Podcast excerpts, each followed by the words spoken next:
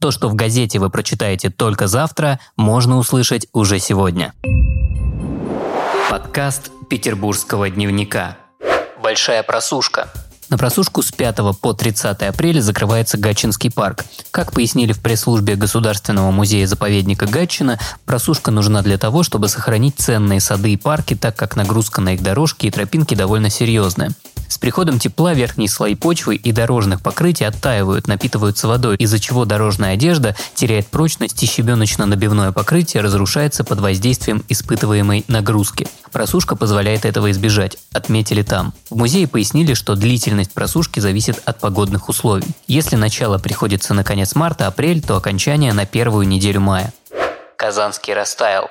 На днях у жителей северной столицы появилась возможность увидеть миниатюрную копию Казанского собора, вылепленную из снега. Однако тем, кто еще не видел сооружение, лучше поспешить. Сегодня в Петербурге стоит солнечная погода. Столбик термометра показывает температуру выше 0 градусов. А это значит, что петербуржцы рискуют так и не увидеть снежную копию памятника. По словам горожан, весеннее солнце заметно уменьшило собор. Но не стоит расстраиваться. Петербургский дневник запечатлел снежный шедевр на фотографиях и видео, которые можно увидеть на нашем сайте. Напомним, миниатюрный Казанский собор слепили на Большой Конюшенной улице в центральном районе. Высота фигуры из снега составляет порядка 1 метра. Уроки воспитания.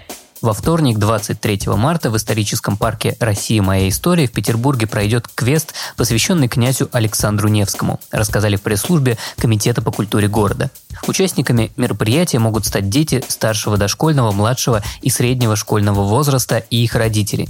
Им расскажут биографию Невского, а также познакомят с его боевым путем и увековечиванием имени князя в Петербурге. При помощи декораций, инсталляций, интерактивного оборудования создатели квеста постарались сделать рассказ об Александре Невском живым, увлекательным и простым для восприятия юной аудитории, сказано в сообщении. Детям расскажут о противостоянии Руси Золотой Орде, шведской армии Ливонскому ордену.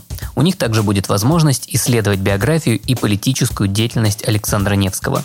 Квест можно посетить до 31 мая 2021 года.